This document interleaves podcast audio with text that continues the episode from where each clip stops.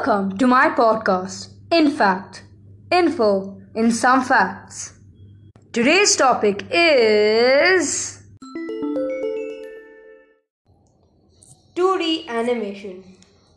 Yes, 2D animation is what you see in those movies, old timey ones, and those new new adverts which give you a lot of information, and cozy sat videos, of course these all all in all are really really fun to watch and they're really helpful. But how do you actually make them?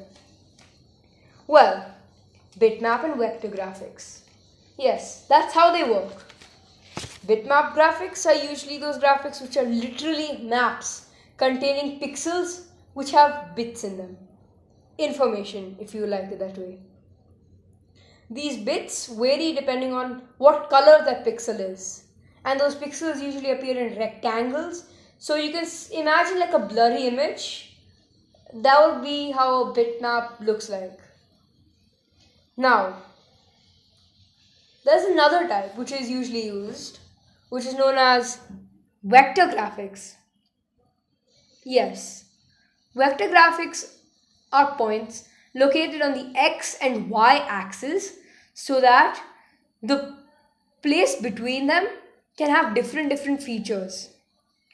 Now, that's quite easy to see, but they have their own disadvantages and advantages.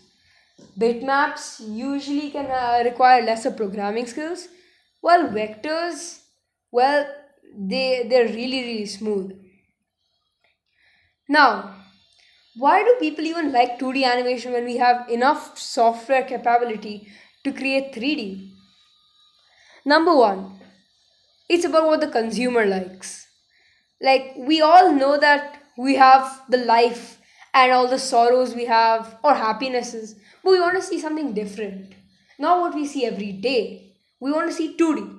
That's why people like it. It doesn't imitate life. Next, it's really cheap to make compared to 3D animation, which requires more, more skill, and more skill means more money. Also, production in it happens really really quickly. So we don't have to dish in a lot of money. We don't have to worry about what the consumer will feel. And it's quick and easy. If you have all these benefits who wouldn't use 2d animation? So next time you start some 2d animation stuff just contact me and i'll be watching because i love 2d animation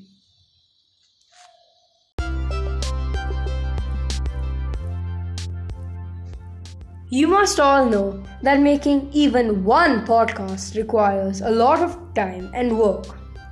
It also requires a lot of research. So, instead of just swiping off after I finish my 2D animation, why don't you just share this podcast with everyone else to help me? Thank you.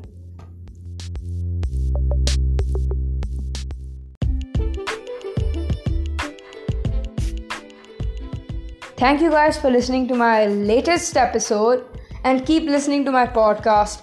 Don't forget, share it with your friends and also with anyone you want to. Send it on WhatsApp, Facebook, and just like my podcast. Thanks a lot, and that's all for today.